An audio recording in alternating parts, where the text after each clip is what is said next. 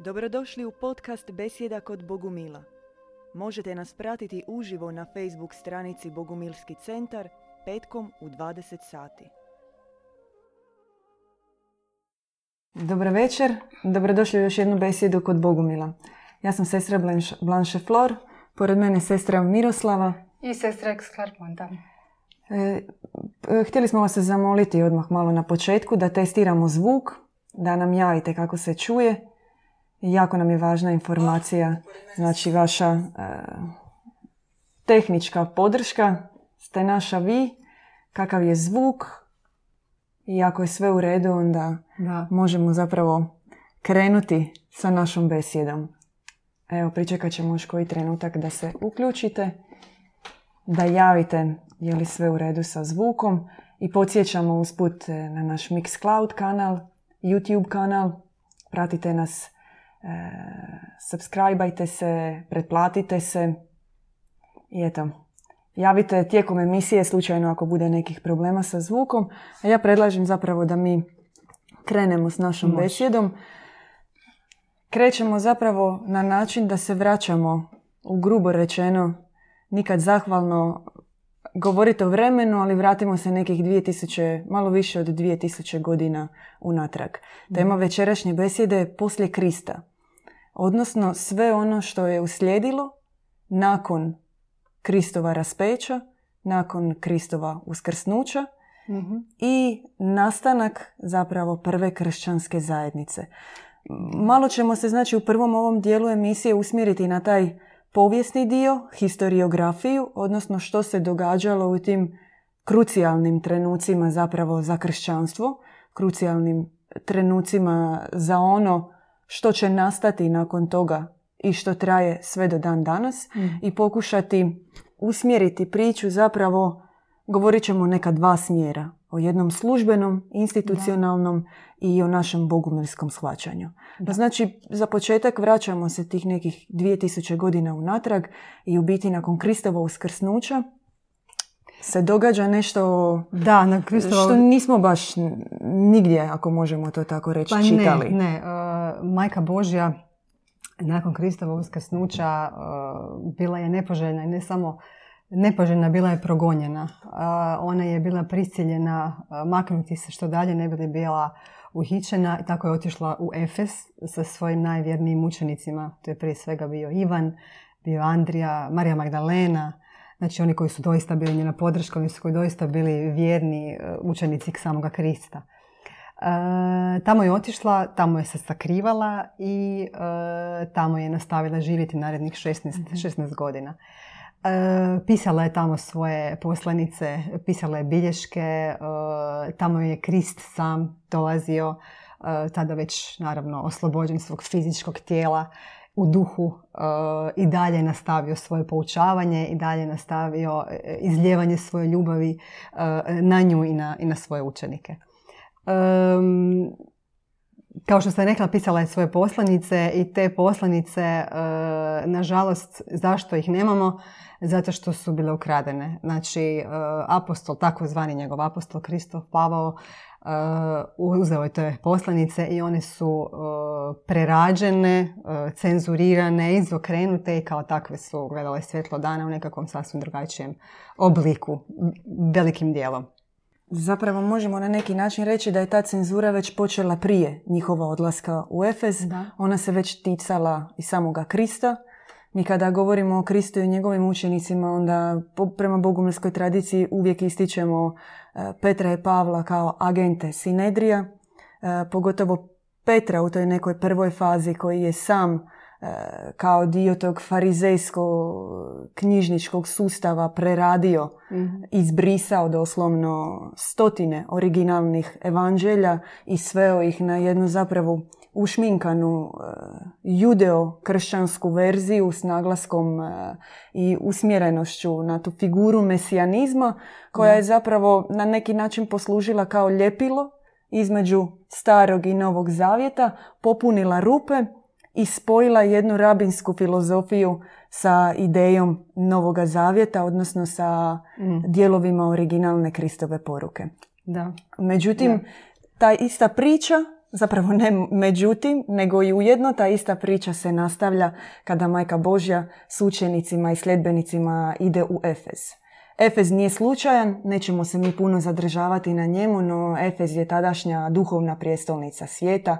U njemu je bila knjižnica koja je bila veća od Aleksandrijske. E, svi mislioci, književnici, filozofi, e, istaknute duhovne, kulturne ličnosti odlaze u Efez. Tamo je bio Artemidin hram i tamo je Majka Božja doživjela zapravo doček kakav joj dolikuje s obzirom na njeno porijeklo. Tu bismo se možda malo zaustavili o, o njenom porijeklu.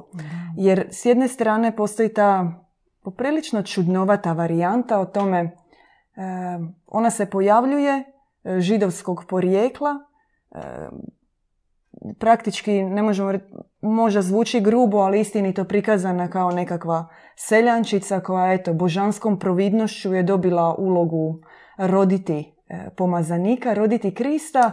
Njena uloga nakon toga u evanđeljima praktički nestaje, nema je neko vrijeme, ona je pasivni promatrač svih događaja izbrisane i eventualno nešto na kraju ispred Kristova raspeća kada su njegove riječi upućene k njoj i nakon toga ona je zapravo jedna tužna figura uvijek prikazana na isti način, svedena na razinu svetice i to je to. U biti što, što mi o njoj na neki način znamo. Međutim, Bogumili ima jedan drugačiji pogled. Ona je kraljevskog porijekla. Ona je već bila određena, odabrana, pomazana i posvećena za ulogu koju, koju je imala. Sestra Exlarmonda. Da, Majka Božja je već sa tri godine dolazila u hram i ona je zapravo prebivala u toj sferi već e, među svim tim starecima i na njoj je bio e, fara. To je oblak, to je oblak svetosti. Slikovito rečeno. Da. Zapravo... Ja sam htjela se mhm. zapravo nadovezati na ovo prije, nekako ste brzo prošli ovaj dio. Da, reci. Da, Majka Božja je bila dočekana u Efezu E, sa velikim oduševljenjem. Tamo su stanovnici obožavali Artemisu Efešku. E, tamo je veliki Artemisin hram koji spada u sedam svjetskih čuda. I oni su nju gledali kao boginju. Ona je bila još iz Hiperboreje, boginja Dijana, hiperborejska. I kad je Majka Božja došla stanovnici Efeza su u njoj vidjeli svjetlost. Vidjeli su samo Artemisu Efešku. Tako svjetlo je sijalo na majci Božjoj. I oni su stvarno bili, e, tako prihvatili su je odmah. Zato što je to bila njihova boginja Artemisa. mm Slobodno, hvala. Ona se na neki način, to jest ne na neki način, nego kako si ti rekla sestra Exclarmonda, ona je bila dočekana kao boginja u Efesu, a ujedno se i na jedan mističan način tamo sakrila. Zato što godine koje su uslijedile su bile godine nezamislivih mučnih progonstava. Na nju su krenuli e, agenti, na nju, po nju su krenuli najzlokobnije ubojice i oni koji su htjeli pošto poto spriječiti da se originalna Kristova poruka i da se ono što je on blagoslovio da kroz njeno srce ide i proširi, objavi zapravo svijetu. I ona upravo u tom Efezu gdje je i dočekana, gdje, su gdje ju je narod prepoznao, ona se iskriva. I tu se zapravo krije nešto što će se događati stoljećima nakon toga, a to je da unatoč svim naporima e, književnim, institucionalnim, da se Majka Božja izbriše, da se njena poruka izbriše, da se njene slike izbrišu i tome svjedočimo da ih ima sve manje, ona je zapravo u narodu uvijek postojala. U narodu je uvijek štovana, narod je uvijek nju čuvao u srcu i narod ju je na neki način uvijek preko svojih tjenja i želja zajedno s njenim objavama koje su uvijek bile skromnim ljudima, narodu jednostavnog srca, ju je sačuvao, njegovao i zapravo ono što je krenulo u Efezu, tako je stoljećima trajalo. Narod ju je odabrao i tako je njena istina zapravo zaživjela i ostala djelovati na neki način do danas. E, da, možda je zanimljivo reći e, znači tko je zapravo Marija. E, ona je sačuvana u srcima ljudi doista i danas ima mnogo marijanskih svetišta, mnogi narodi koji se smatraju marijanskim narodima. Međutim, ona je e, zapravo svedena na nekakvu e, smrtnicu, ja? sveticu koja, i to je nekakav njezin maksimum. Tko je zapravo ona? Ona je zapravo sama bila utjelovljenje božanstva. E, njezino porijeklo je iz Partskog carstva, kao jedna Partska bogorodica, kao e, rođena kao već djevojčica je imala e, pečate božanstva na sebi, prepoznate. I tada je, kao što je već sestra onda rekla, otišla u, u hram Eh, Partenopola, znači u, u Partijskog carstva i tamo je dalje nastavila, eh, bila je odgajana znači u tom duhu. Znači sve te njezine eh, kreposti, te njezine vrline koja je imala, a to je možemo reći ona zlatna osmorica o kojoj je zapravo bila riječ prošli puta, sve to bilo njegovano. Ona je bila zapravo, iako je samo to Partijsko carstvo koje zapravo potječe od riječi parta na grčkom znači djeva, već bilo dosta djevičanstvo je sačuvano među ljudima. Međutim, ona je bila e, ona je bila još više sakrivena u tim hramovima, ne bili nekakva sablazan iskušenje e, došlo do nje. Tako da je sve to bilo sačuvano u njoj. Postoji tako i priča i da je zapravo ona, što se da je događalo zapravo je to da kada tako se pojavi jedna, kažu da jednom u tisuću godina se, se dogodi da se takva jedna duša zapravo siđe s nebesa s takvom jednom misijom. Oni su već prepoznali u njoj da je ona zapravo će imati veliku misiju, da će zapravo biti uh, majka bogočovječanstva i da će roditi. Samo jedna mala digresija, ako može, što je to partsko carstvo? Danas zapravo taj pojam je nepoznat. Nije baš uh, zemljopisno, geografski aktualan, uh no što je obuhvaćalo? Uh, pa on je bio znači, područje Arabskog poluotoka, uh, područje Perzije, Irana. Da, tamo je taj dio, sad velim, Perzija, jel? I znači taj, taj dio je obuhvaćao recimo nekakav, to je staro bilo, te sve granice koje danas više jel, su izbrisane. Ali, velim, to je bio jedan, zapravo oni su bili sve ono što Rim nije. Jel? oni koji su bili, oni su bili, Rim je bio uzurpatori i osvajači, a oni su njegovali to djevičanstvo, njegovali su čistoću, njegovali su dobrotu, njegovali su sve te nekakve prekrasne vrline zapravo koje danas koje zapravo sama majka Božja ima.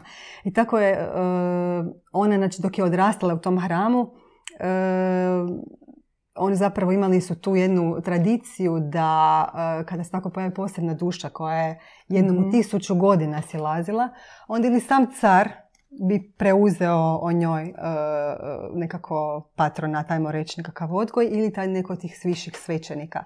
I tako je to bio taj Josip Zaručnik se tu pojavljuje kao takav kojeg vrlo često o njemu čujemo. E, ona je deset godina bila u tome hramu i e, priča je zapravo da je car e, jedne noći, to se dogodilo u duhu naravno, vidio kako se krov tog hrama diže i kako s božanstva, znači svi panteoni dolaze se pokloniti toj maloj bogodjevojčici zapravo koja je tako veliku misiju ima. I tada je tu bilo jasno zapravo da je ona ta koja će, e, koja će donijeti na svijet e, tim neporočnim začećem, znači netjelesno e, začetog Krista. I kako je zapravo onda Krist završio u Jeruzalemu iz takvog jednog blaženstva. Ona je zapravo shvaćala u kakvom svijetu živi i shvaćala je da je da je to, da je, da je zapravo Elohim drži, drži u svojim kanđama ljude jer je jednostavno znala da je njegova misija otići, raskrinkati Elohima i zapravo on je poslati ga da živi svoju misiju, a to je vjesnik Oca Nebeskog. Prekrasno si to rekla sestra Miroslava. Zapravo je e, prošlo od početka, krenulo je već od prije sa Kristovim životom, ona je znala i kad ju gledamo, znači kao Mariju, kao majku, ona je već od početka bila spremna prvo na misiju koja je određena, drugo da će se morat kao majka prije svega pomiriti u srcu s tim Da. da svoga voljenoga sina, za kojeg zna kakvu misiju ima, mora gledati i mora prihvatiti da on ulazi, malo reći, u osinje gnjezdo, to je gnjezdo krvoločnih zvijeri i onda povrh svega nakon Kristova raspeća nastaviti njegovu misiju. Za one koji su se sada uključili, mi govorimo tema večerašnje besjede je poslije Krista i govorimo znači o godinama koje je Majka Božja provela u Efezu, e, u današnjoj Turskoj i o počecima zajednice koja se tamo e, stvorila. Krist je za života okupio oko, oko sebe svoje učenike, okupio je sljedbenike. E, oni su uvijek e, njegovali intiman dijalog, e, susrete za večerama. O jednoj takvoj iznimno poznatoj se već zna, slike su napravljene, e, knjige napisane o posljednjoj večeri, ali bilo je njih mnogo. To su takozvani susreti, znači između Krista i njegovih učenika u kojima su oni razgovarali, besjedili, pjevali, blagoslivljali, govorili o dubokim, dubokim temama.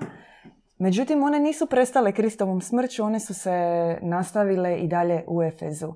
Krist dolazi, na neki način, to može zvučati i paradoksalno, on dolazi u svom duhovnom tijelu u Efes. On dolazi na, na te susrete, na večere na kojima je Majka Božja i njeni sljedbenici i na neki način može više djelovati nego li je mogao djelovati e, za svoga života.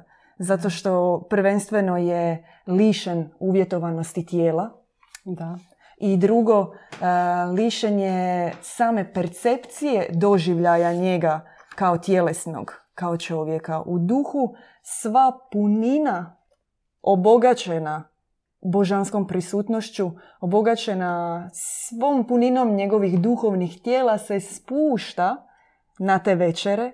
On dolazi upravo tamo gdje je sama Majka Božja, dajući svoj pečat na nju, dajući svoj blagoslov, e, posvećujući nju kao prvu koja će širiti njegovu misiju. I on se e, zaista otvara u srcima svih koji su bili na tim večerama. On može puno više djelovati nego li je mogao za svog života i to je u- krajnjoj mjeri zapravo prava Euharistija. Da. Pravo slavlje, pravo blagovanje i liturgija božanskih sastava od kojih su se oni direktno mijenjali. Nama je uopće teško govoriti o takvoj temi, jer to znači zamisliti, zapravo na neki način maštati takvu vatru i sunčani osjećaj prisustva. Mi o tome naravno znamo upravo iz knjiga djeda Ivana Bogumila i možemo se nahraniti, na- okrijepiti e, zamišljajući da se to zaista dogodilo, da je to bilo i možemo biti u konačnici presretni da je nešto od čega smo bili lišeni, takvo aktivno prisustvo Krista, njegova ne samo poruka, nego veća objava od one koja mu je za- zadana tim nesretnim raspelom, koje može samo je, jezu i strah donijeti u čovjeka, njegova mm, misija počinje tamo, na tim večerama, kroz Majku Božju i kroz srca svih prisutnih koji su se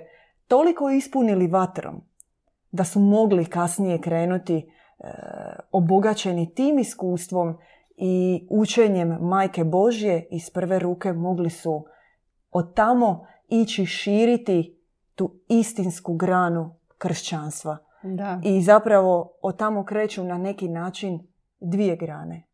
Ako možemo to tako reći. Da, kreće ova od Majke Božje, od vjernog apostola Ivana, ali ujedno stižu i progonitelji. Da.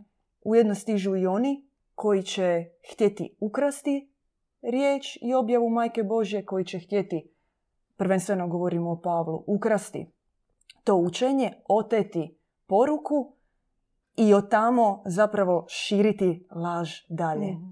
Tako da je Efes na neki način put i istine i laži.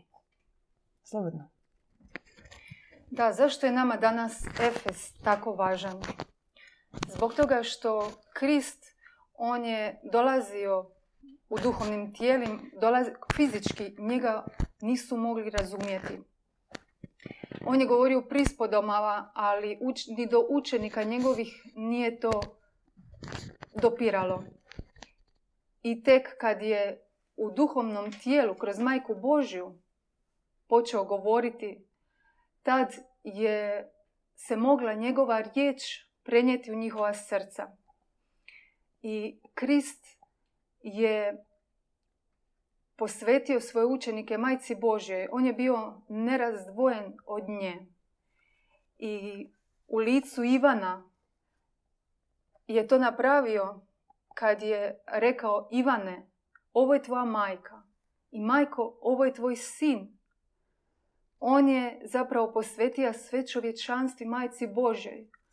A što je Sinedrija, što su agenti radili? Oni su Pavao koji je bio zapravo najgori neprijatelj majke Božje.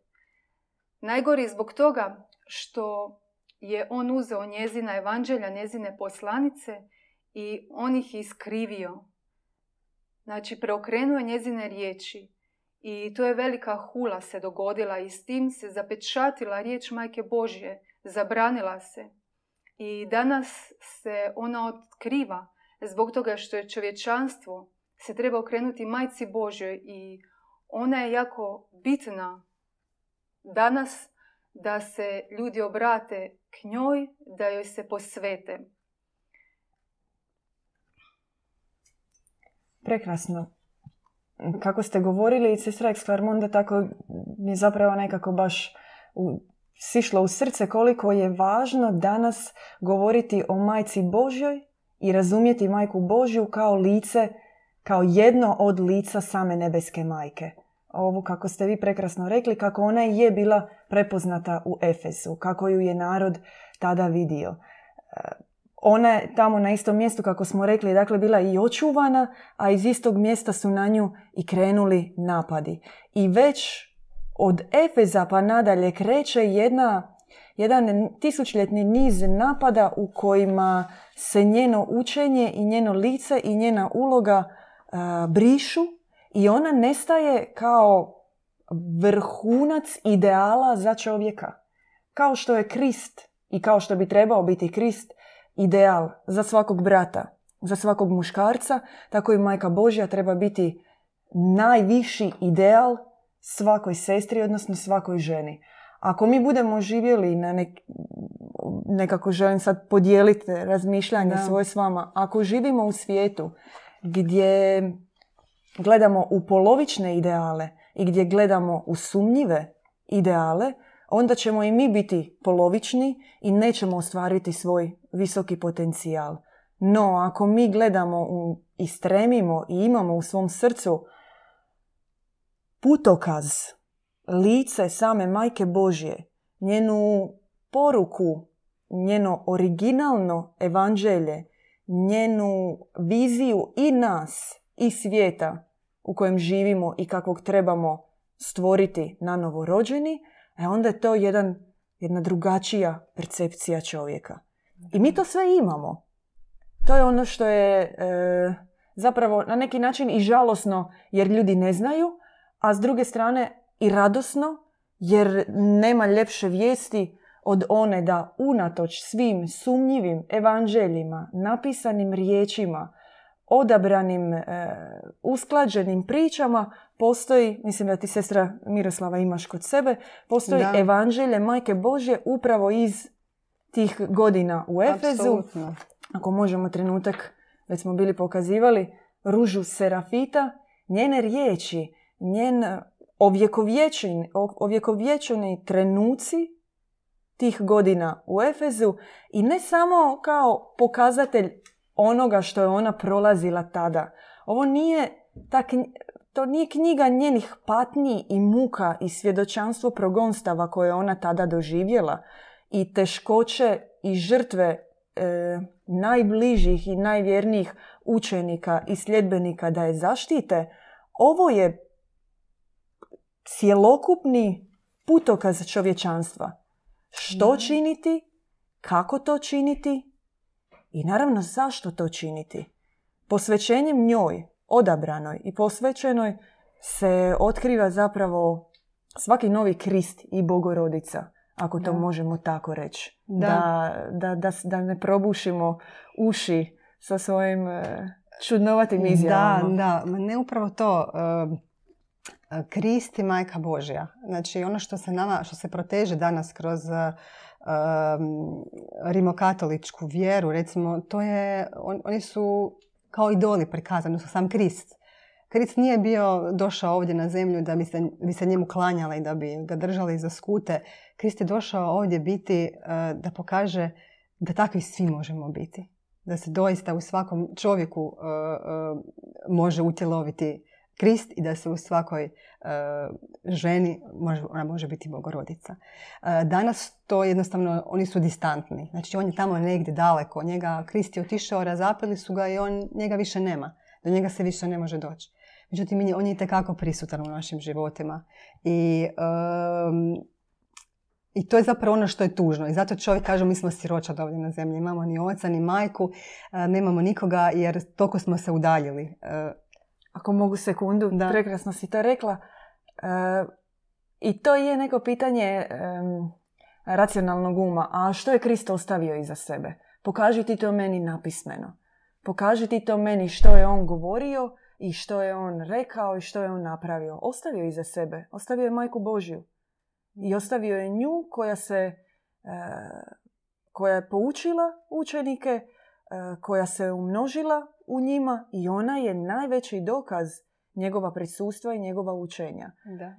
Najveća istina ide od srca do srca. Onog trena kad se riječ zapiše, ona je već iz perspektive onoga koji je zapisao.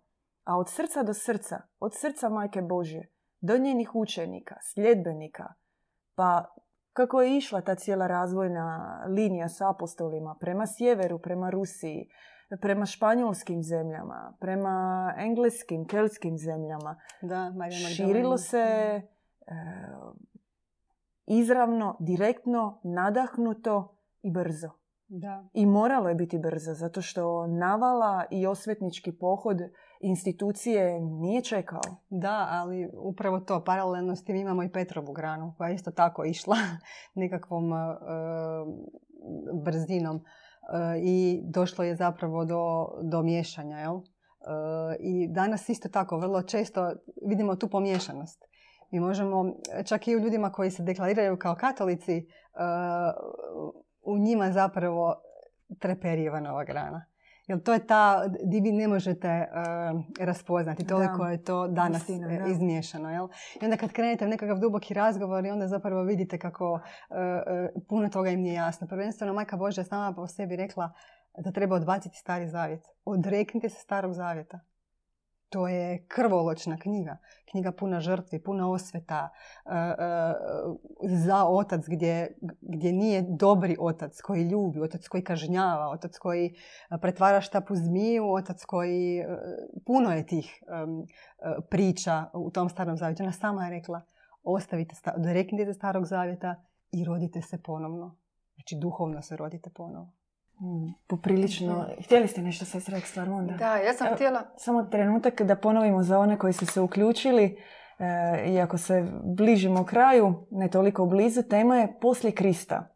Godine e, nakon e, Krista, e, okružene oko Majke Božje, sljedbenika, počeci kršćanstva, počeci zapravo takozvane Efeške grane, koja je krenula iz grada Efeza u današnjoj Turskoj i često je zovemo još i Ivanovom granom da bismo je u potpunosti odijelili od te institucionalne Petrove grane koju mi smatramo farizejskom, izmijenjenom, e, cenzuriranom verzijom, izbrisanom i toliko osiromašenom da bismo o tome mogli dvije besjede napraviti. Da, e, da nije bilo tih 16 godina Majke Bože na, na, u Efezu, zapravo Krist se ne bi mogao toliko prebivati na zemlji. I Krist je na drugi način napokon otkrio svoju misiju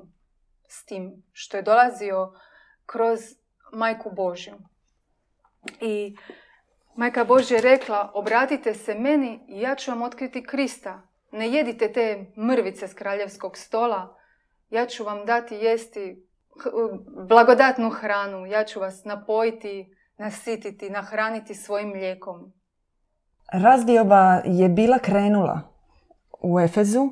Imamo dvije grane koje su se, to smo već rekli, munjevito na neki način širile. Ivanova grana i Petrova grana. I onda kreću nakon tog razdoblja u Efezu zapravo vrlo bitne jedne godine i stoljeća kada je nama uopće iz današnje perspektive teško i zamisliti da su te dvije grane e, išle, razvijale se i da je omjer bio drugačiji zapravo. Ivanova grana je bila bliža ljudima, e, direktnija, izravnija, istinitija. E, ljudi su je prihvaćali, uzimali u srce. Međutim, kreće, pogotovo u trećem stoljeću, e, kreću ti crkveni sabori, mijenja se zapravo politikanstvo, uzima na neki način maha, birokracija, administracija, određuju se dogme i kršćanstvo postaje službena religija. Sada netko može reći da, prekrasno, međutim mi iz povijesti znamo da u tom trenutku kada kršćanstvo postaje službena religija zapravo kreću ta stoljeća formiranja zakona, doktrina, dogmi koje su utemeljene upravo na Petrovim i Pavlovim lažima, na tim e, izmijenjenim verzijama, na izmijenjenim verzijama evanđelja. I još neko vrijeme, sve do srednjeg vijeka, je suživot tih dviju grana, to jest ne možemo reći suživot, one su bile odvojene. Međutim, kako je vrijeme išlo, one su se polako miješale na neki način.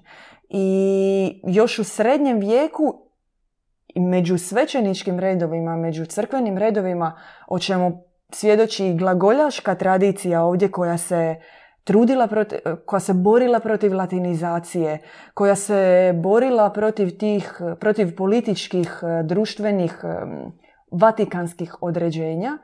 U svim državama su postojali napori da se taj pri, da se pritisak e, institucije smanji, međutim kada je zagorio inkvizicijski dim iznad cijele Europe, e, jednostavno ne možemo, se reći, ne možemo reći da se bitka počela gubiti, jer ona nije nikad izgubljena, no počeo je val stješnjavanja Ivanove grane, istinske grane kršćanstva u katakombu.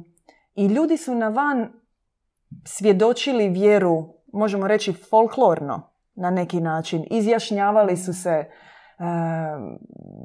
katolicima, išli su, obavljali su rituale, mislim, mijenjala su se prezimena za, za koricu kruha, kamoli ne onda da su se jedni drugima svjedočili kao katolici. Međutim, u dubini je ostalo shvaćanje istinske vjere, osobne vjere, jednog intimnog dijaloga s Bogom, čiji se odraz dao već e, sa majkom Božjom, u, na tim večerama i na susretima dočekivanja Krista. E, Krist koji je silazio nije bio distantan. Majka Božja nije bila distantan, distantna. Dobri Bog nije bio distantan. On je bio za pojedinca, za čovjeka. I shvaćanje i percepcija takvoga kršćanstva ostajalo, ostajalo je, ali na neki način unutrini čovjeka. Skriveno, potajno. Da, da. Pa e, to zapravo je danas najveći problem je taj distantan bog i taj strah zapravo koji ljudi imaju. Mislim, to je e, danas e, taj samo, ako govorimo o katoličkoj recimo vjeri, danas zapravo svi su u strahu. To je vjera straha, jer vi nemate pred sobom dobroga Boga.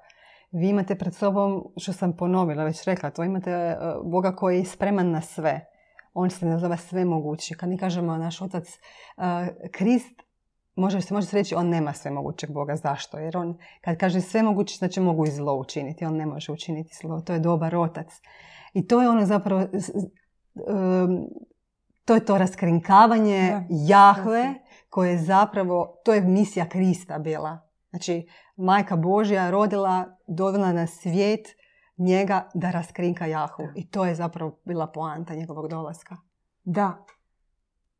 ako se smijemo uključiti na to, i danas više nego ikad čini se da se mora razdijeliti istina od laži.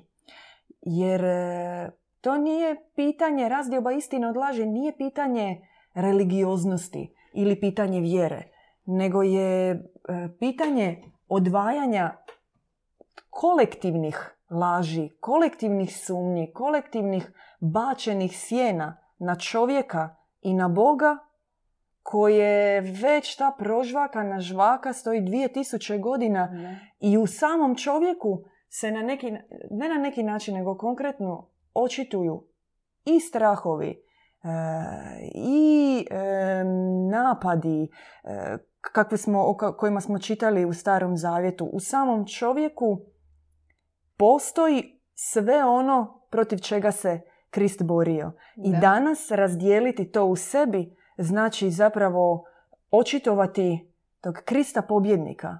Očitovati ono o čemu je majka Božja govorila u svim tim godinama nakon, e, nakon odlaska iz Jeruzalema. Da. Možemo reći da e, ako govorimo o kontekstu posljednjih vremena, ako se možemo metaforički izraziti, onda na neki način dosta je bilo bježanja. Dosta je bilo prihvaćanja tih laži. Čovjek ih mora e, razdijeliti u sebi i prihvatiti istinu koja se davala preko poruka i, preko, i koja se daje preko objava Majke Božje i danas. Potrebno je čuti živo evanđelje, živu riječ, e, preko današnjeg pomazanika, preko današnjeg Krista, preko onoga koji može prenijeti istu onu vatru Euharistije, večera, takozvanih, postoji grčka riječ agapa, kao susreta sjedinjenih bratsko-sestrinskih srca, što mogu samo oni koji su pomazani za to, koji su posvećeni za to, mudri djedovi, kao što je djed Ivan Bogumil. Preko njega i mi živimo u vrijeme da možemo svjedočiti i da možemo biti konkretno, kao što je onda Majka Božja konkretno i kao što je Krist konkretno dolazio i imao svoje posljednje večere, mi živimo u vremenu pomazanika. Mi živimo u vremenu otkrivanja istine. Mi živimo u vremenu otkrivanja misije. I ako ne sad, kad? Da. Da, mjest, Efez zapravo je mjesto velike pobjede. Jer na Efezu se gradi ta arka i spušta se za sljedeće čoveča, za bogocivilizaciju 3, za sljedeću civilizaciju koja će biti čista civilizacija, neporočna civilizacija. I ovih 2000 godina to je bio, možemo reći, san. Jedan san iz kojeg se ljudi sada bude i trebaju se probuditi da bi se izvršila misija zapravo Krista. Može se reći da je bio san, a možda i ne. Zato što mi živimo u ovom vremenu i mjestu. Ako se smijem samo na trenutak. A što je bilo s, onim, s onima koji su patili koji su umirali, koji su pro, samo u srednjem vijeku, koji su prolazili takve agonije, mučeništva i patnje, koji su živjeli u vremenu gdje su, kao što su besmrtni katari, ulazili radosno u inkvizicijsku lomaču, e, ne razmišljajući ni na sekundu o ostavljanju ovih tijela. Jer su već, preživa, već su prebivali u drugim tijelima, u svjetlosnim tijelima. Oni su već bili na Euharistiji. Bili su već i sa Kristom i sa Majkom Božjom u onom trenutku. Nisu se imali čega bojati. Nikakvog Boga starozavjetnog jer su oni išli u susret svom obožavanom dobrom Bogu.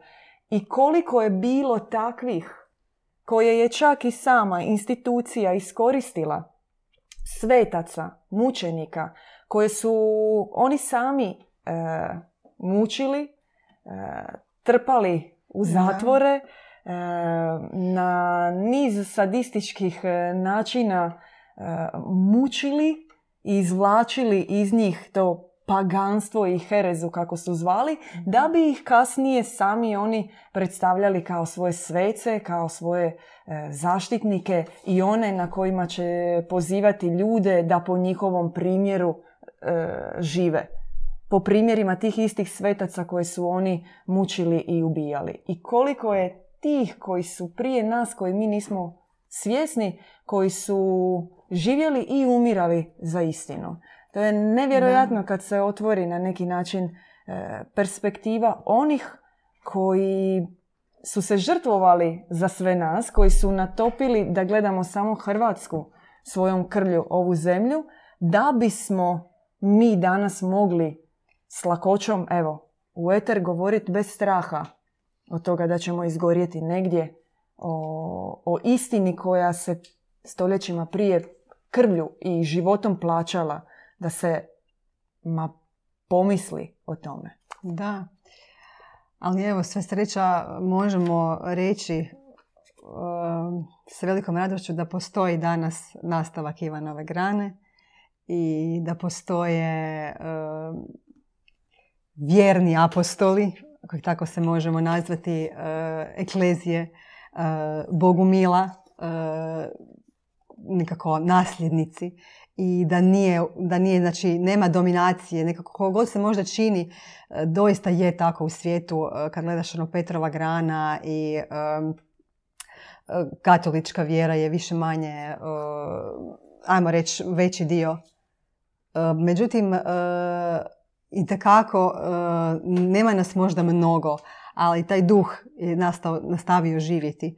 I kroz našeg djeda Bogumila Ivana Pomazanika velikog i, baš se širi, se i je zapravo veliki, velika naša zadaća, velika naša misija je da budemo upravo vjesnici i da ne dozvolimo da ta Ivanova grana jednostavno nestane nekako i zato evo imamo i puno knjiga je tu jer recimo ovo evanđelje je prekrasno uh, Majke Bože što smo spominjali na početku Ruža Serafita gdje ona daje točne upute kako zapravo današnjeg suvremenog čovjeka kako probuditi to božanstvo u njemu. Znači vratiti te, e, taj potencijal koji u svima nama postoji. Znači e, kako ga vratiti. Ona daje točno upute kako se vratiti e, dobrom, dobrom Bogu i kako zapravo spustiti to kraljevstvo nebesko ovdje na zemlju.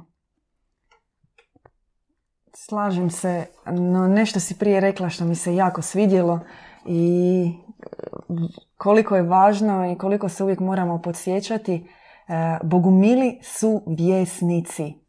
Da. I to nije nikakvo, kad kažemo vjesnici, nije nikakvo abstraktno e, sišao je arkanđeo u, kako je bilo ono, u fari, u nekom oblaku, u nekoj vatri na, na suncu i objavio vijest i ona je bila samo u tom trenutku. Vijest se objavljuje svakodnevno. Da. Evanđelje naš svaki dan bi trebao biti evanđelje, evangelion, znači dobra vijest svakodnevno.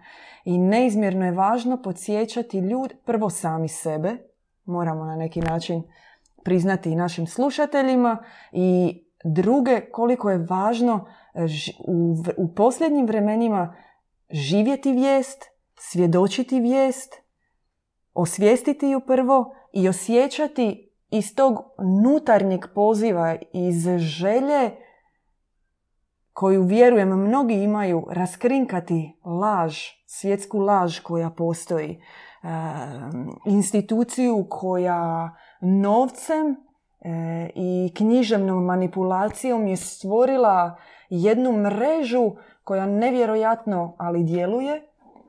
I danas je zapravo važno živjeti e, na način da sebe treba osvijestiti kao vjesnika. Ne samo kao onog koji je frustriran i koji vidi. I svi vidimo tu svjetsku laž. ali je moramo izgovarati, moramo je dijeliti, moramo pozivati jedni druge, moramo se hvatati za ruke i zajednički se uključiti u borbu koja traje već e, odavno. Da. E, zapravo ono što je e, možda još važno reći je ta, kad smo govorili o Ivanovoj grani, e, ta njihova neizmjerna ljubav prema Kristu i Majci Božoj. Znači oni su doista bili prava djeca Majke Božje. I danas ono što čovječanstvu treba je upravo to okrilje njeno.